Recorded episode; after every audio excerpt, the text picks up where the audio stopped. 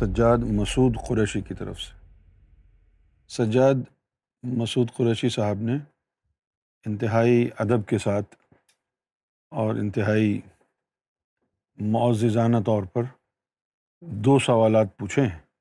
آپ نے بھرپور کوشش کی ہے کہ آپ کا انداز معززانہ رہے لیکن اس کے باوجود بھی کچھ لفظ ایسے بھی آپ نے بولے ہیں جس سے منفی سوچ کا اظہار ہوتا ہے تو آپ کا سوال یہ ہے اور اعتراض بھی یہ ہے بابا گرو نانک دیو جی صاحب بابا اس قسم کے جو ہستیاں ہیں ان کو آپ نے ولی اللہ کیسے کہا ہے کیوں کہا ہے اور پھر سجاد قریشی صاحب نے یہ بھی فرمایا ہے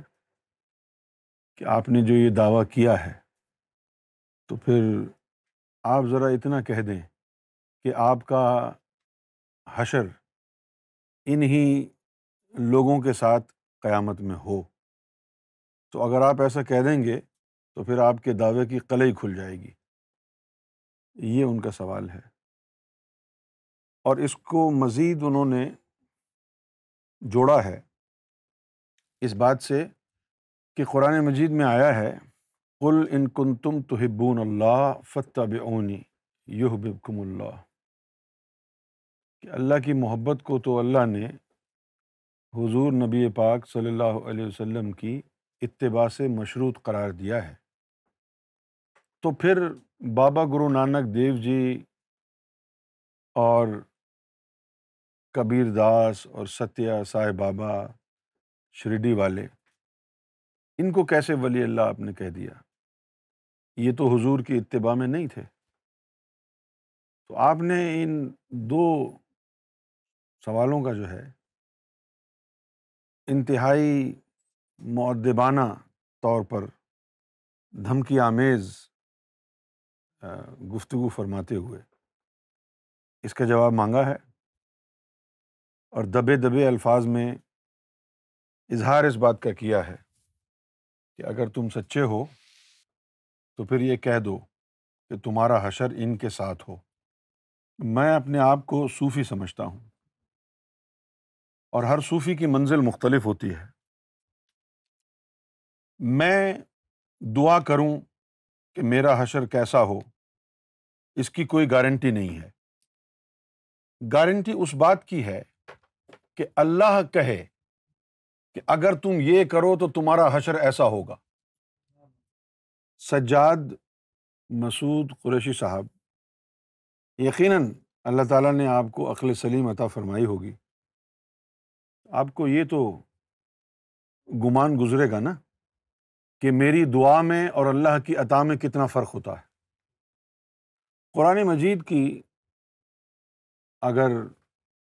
رائے پوچھی جائے تو اللہ تعالیٰ نے قرآن مجید میں فرمایا ہے کہ اے وہ لوگو جو مومن بن چکے ہو خواہ تمہارا تعلق عیسائیوں سے ہو یہودیوں سے ہو یا تم صائبین میں سے ہو سابی ہو یہودی ہو یا عیسائی ہو اگر یہ تین نقطے تمہاری ذات میں مجتمع ہو جاتے ہیں تو پھر اللہ تعالیٰ کے یہاں تمہارے لیے بہت بڑا اجر ہے اور اللہ تعالیٰ کی طرف سے تمہارے لیے یہ خوشخبری ہے لا خوف علیہم و لہم یا زنون یہ خوشخبری اللہ نے قرآن مجید میں صرف اولیاء اللہ کے لیے فرمائی اللہ انا اولیا اللہ لا خوف علیہم و لہم یا زنون اور یہی بات ان لوگوں کے لیے فرمائی کہ ان الزین آمنو کہ اے وہ لوگ ہو جو مرتبہ ایمان پر پہنچ گئے ہو جو مومن بن چکے ہو ان الزینہ آمنو اے وہ لوگ ہو جو مرتبہ ایمان پر فائز ہو گئے ہو کسی نہ کسی طریقے سے ولزین ہاد و وسا بینا من آمن بلّہ ولیوم الآخری یوم خا تمہارا تعلق یہود و نصارہ سے ہو یا صابئین میں سے ہو من آمن بلّہ ولیوم یوم الآخری اگر تم اللہ کی ذات پر ایمان لا چکے ہو یوم آخرت پر ایمان لا چکے ہو وہ عمل صالحہ اور تم عمل صالح اختیار کر چکے ہو فلاحم اجرحم ان دا رب تو پھر ان لوگوں کے لیے فلاحم تو پھر ان کے لیے اجرحم اجر ہے ان کے لیے ان دا رب اپنے رب کی طرف سے اور ولا خوفن علیہم ولاحم یا یہ قرآن مجید کا پیغام ہے اب آپ مجھے یہ بتائیے کہ یہاں اللہ تعالیٰ نے یہود و نصارہ کے لیے فتح بونی کی شرط رکھی ہے نہیں رکھی نا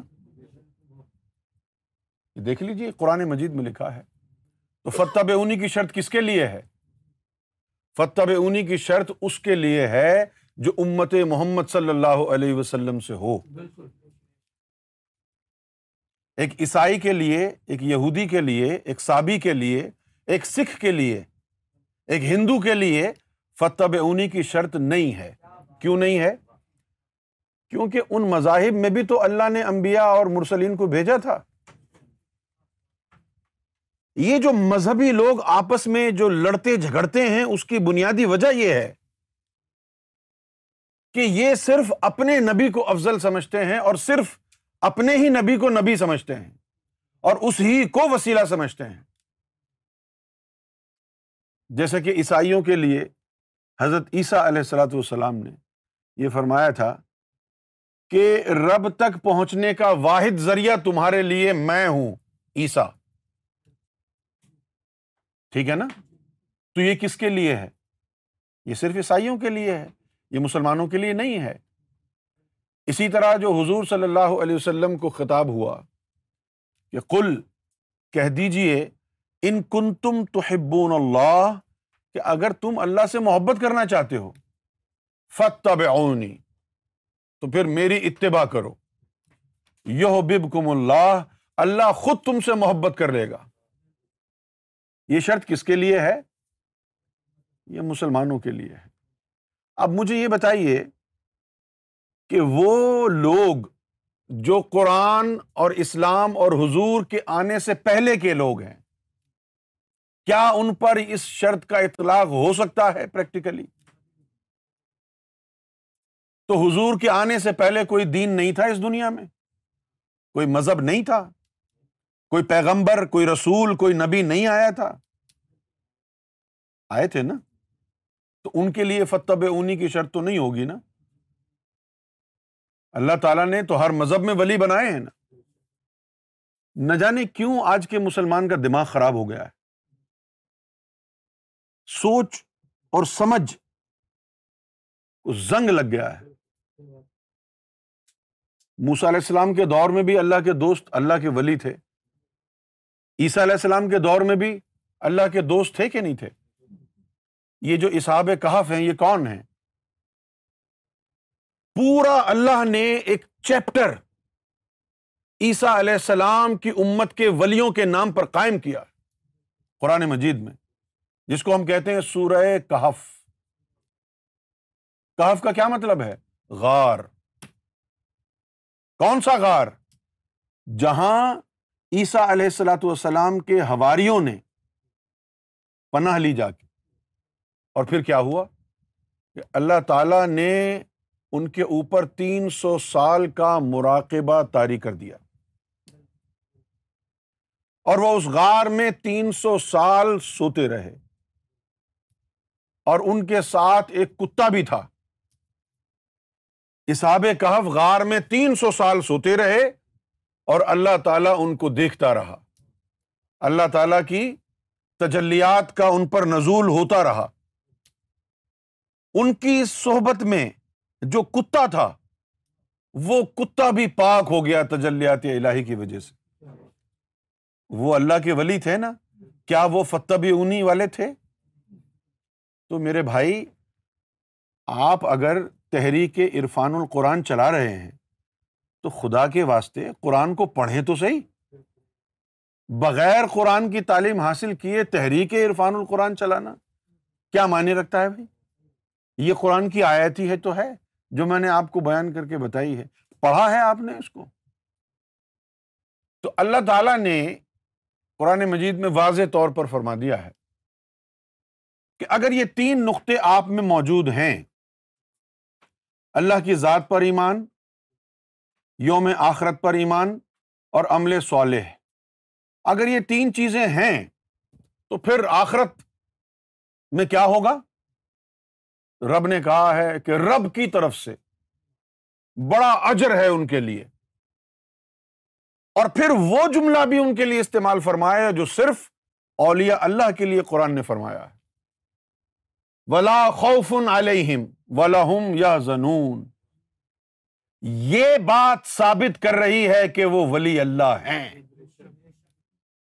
آپ نے جو کہا ہے نا کہ آپ اپنا حشر ان کے ساتھ کرنے کی دعا کریں تاکہ آپ کے دعوے کی قلعی کھل جائے یہ قلعی تو قرآن مجید کھول رہا ہے آپ کی اب اگر آپ قرآن مجید کو واقعی مانتے ہیں تو توبہ طائب ہو جائیں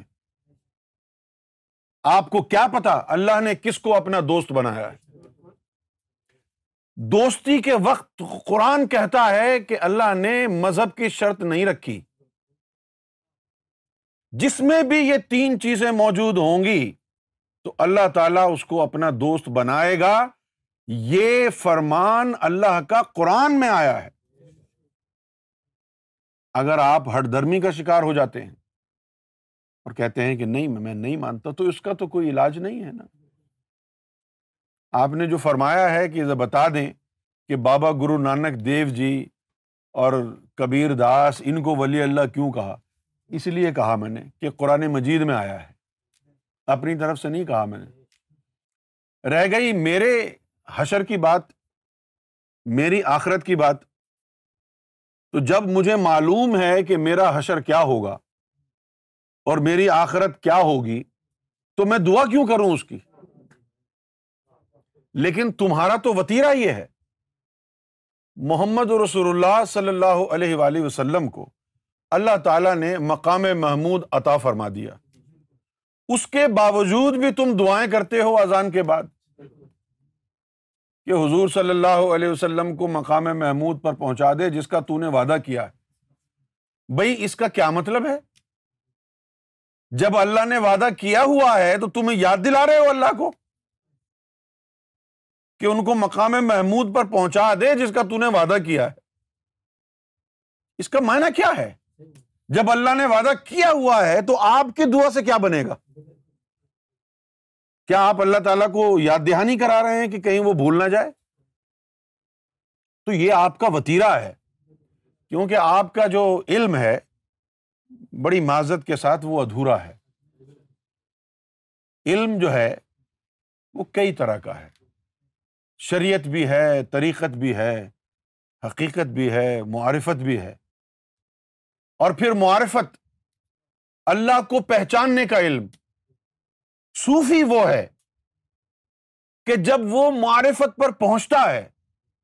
تو کہتا ہے کہ اب میرے علم کی ابتدا ہوئی ہے اس سے پہلے تو میں اپنے آپ کو پہچان رہا تھا اب میں محبوب کو پہچاننے لگا ہوں تعلیم معرفت کے ذریعے اب میں رب کو پہچاننے لگا ہوں اور پھر جب وہ معرفت کے ذریعے رب کو پہچان لیتا ہے پھر اس کے بعد مقامات اور بھی ہیں پھر مقام بقا ہے مقام لقا ہے پھر مقام وصل ہے کئی مقامات ہیں یہ تو آپ کے سوال کے جواب ہو گیا اب تھوڑا سا میری طرف سے اور آپ کے علم میں اضافے کے لیے دیکھیے اللہ تعالی ہر شے پر قادر ہے یہ بات جو اب میں بتا رہا ہوں آپ کو یہ اس لیے بتا رہا ہوں کہ میرے دل میں آپ کے لیے خصومت نہیں ہے بلکہ میں چاہتا ہوں کہ آپ کو اس کا فیض ملے آپ اس علم سے استفاظہ فرمائیں اللہ تعالیٰ نے سورہ کہف میں ہی موسا علیہ السلام اور خضر علیہ السلام کے مابین جو مکالمے ہوئے ہیں اس کا بڑی سراحت کے ساتھ ذکر فرمایا حالانکہ موسا علیہ السلام اول الازم رسول تھے لیکن ایک دن موسا علیہ السلام نے اللہ تعالیٰ سے کہا کہ اے اللہ کیا مجھ سے بھی بڑا کوئی عالم ہے اس دور میں تو اللہ تعالیٰ نے خضر علیہ السلام کے پاس بھیج دیا چلے جاؤ خضر علیہ السلام کے پاس باطنی علم تھا اب یہاں پر یہ بات ثابت ہوتی ہے ذرا غور کریں اس مقام پر کہ باطنی علم جو ہے ضروری نہیں ہے کہ ہر نبی کے پاس اور ہر رسول کے پاس بھی ہو باطنی علم اس کو ملتا ہے جس کو رب چاہتا ہے رب چاہے تو محمد رسول اللہ کی امت کا ایک ولی اتنا باطنی علم حاصل کر لیتا ہے کہ پھر حدیث کے مطابق بنی اسرائیل کے نبی بھی محمد رسول اللہ کی امت کے اس ولی پر رش کرتے ہیں یہ اللہ کی دین ہے اور اگر اللہ نہ دینا چاہے تو کسی نبی اور مرسل کو بھی نہ دے تو جب اللہ تعالیٰ نے خزر علیہ السلام کو متعارف کرایا موسا علیہ السلام سے تو اس کا مطلب یہ ہوا کہ موسا علیہ السلام کے پاس باطنی علم نہیں تھا ظاہری علم تھا پھر خزر علیہ السلام نے جو واقعات ان کے ساتھ پیش آئے تین واقعات پیش آئے پہلے تو خضر علیہ السلام نے سمجھایا کہ دیکھو بھائی جو میں کروں اس پر تنقید نہ کرنا خاموشی سے دیکھنا یہی حال آپ کا اور سجاد قریشی صاحب ہمارا ہے کچھ باتیں آپ کو سمجھ میں اس لیے نہیں آ رہی کہ یہ باطنی علم میں اس کے راز پوشیدہ ہیں حالانکہ ہم نے قرآن کی ہی آیت سامنے پیش کر کے آپ کو مطمئن کرنے کی کوشش کی ہے اب اطمینان قلب آپ کو ملتا ہے یا نہیں یہ اللہ کے ہاتھ میں تو خضر علیہ السلام نے کہا تنقید نہ کرنا خیر دونوں نے ایک دوسرے کی صحبت اختیار کرنے کا ارادہ کیا سفر پر روانہ ہوئے کشتی میں بیٹھے نئی کشتی تھی خضر السلام نے اس نئی کشتی میں سوراخ کر دیا موس علیہ السلام بول پڑے کہ یہ تم نے کیا کیا کسی کی ملکیت کو نقصان پہنچا دیا اس میں نقص پیدا کر دیا تو خضر السلام نے کہا کہ ہمارا تمہارا گزارا نہیں ہوگا میں نے تم کو کہا بھی تھا خاموش رہو خیر معاملہ رفا دفع ہوا تصفیہ ہو گیا چل گئے چلے گئے آگے کسی وادی میں پہنچ گئے بھوکے تھے کھانا مانگ رہے تھے کسی نے دیا نہیں ایک مقام پر پہنچے وہاں ایک گھر کی دیوار بڑی کمزور سی تھی ان سے بھی کھانا مانگا انہوں نے بھی منع کر دیا تو خضر السلام نے ان کی جو کچی دیوار تھی اس کو پکا کیا موس علیہ السلام پھر تنقید کرنے لگے کہ بھائی انہوں نے تو کھانا بھی نہیں دیا اور تم ان کی دیوار پکی کر رہے ہو یہ کیا بات ہوئی تو آپ نے خضر علیہ السلام نے پھر کہا کہ دیکھو بھائی تم پھر تنقید کر رہے ہو بھول گئے ہو اپنا وعدہ خاموش ہو گئے آگے چلے تو ایک بچے کو پکڑ کے خضر علیہ السلام نے قتل کر دیا موس علیہ السلام پھر پریشان ہو گئے کہ یہ کیا کیا تم نے یہاں پر تین باتیں جو قرآن مجید نے یہ جو بیان کی ہیں یہاں پر اختتام ہو گیا ہے واقعہ کا اور اس کے بعد جو ہے آپ نے اس کی تشریح فرمائی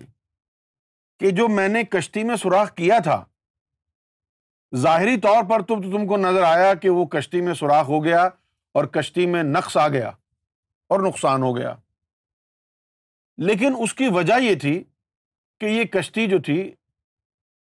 یتیم بچوں کی تھی اور دریا کے دوسری طرف ایک ظالم بادشاہ تھا جو لوگوں کا مال ہڑپ کر رہا تھا میں نے یہ سوچا کہ جب یہ کشتی نئی اس تک پہنچے گی تو وہ ہڑپ کر لے گا اس لیے میں نے اس میں نقص پیدا کر دیا تاکہ اس نقص کی وجہ سے وہ ان کا مال نہ چھین سکے تو میری نیت میں فلاح تھی ان کی بھلائی تھی دوسرا وہ یتیم بچوں کا گھر تھا دیوار کے نیچے کنواں تھا اس میں ان کا خزانہ دفن تھا ان کے والدین انسسٹرز اباؤ اجداد کا اگر وہ دیوار گر جاتی تو لوگ ان کا خزانہ لوٹ کے کھا جاتے تو میں نے ان کی بھلائی کے لیے دیوار کو مضبوط کر دیا تاکہ ان کا خزانہ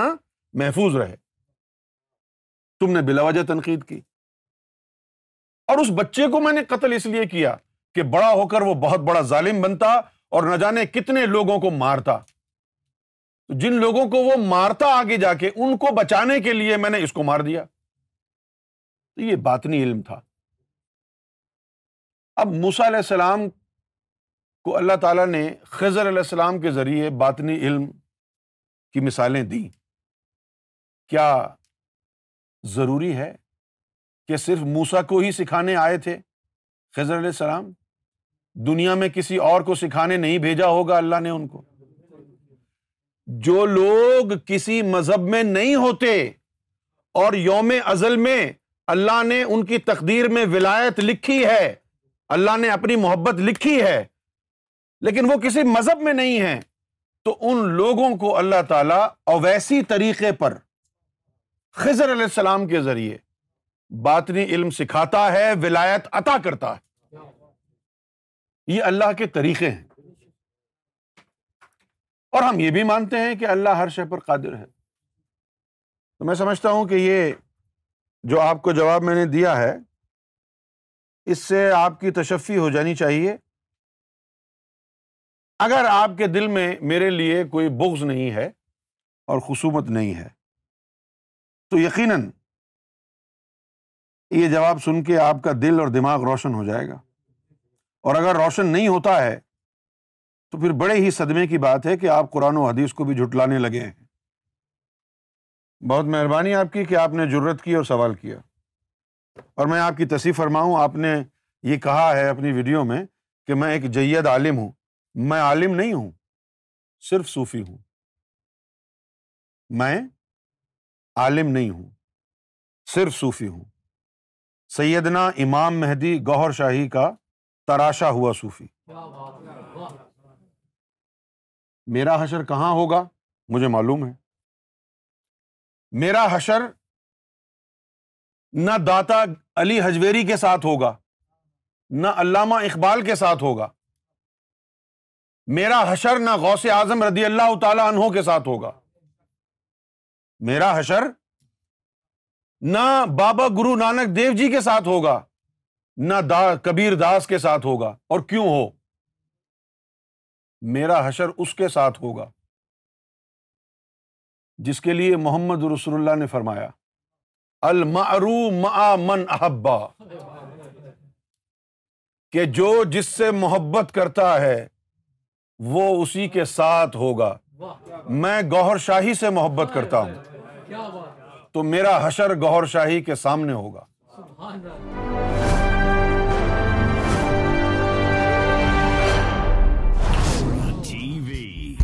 bringing light, love, and peace in your life.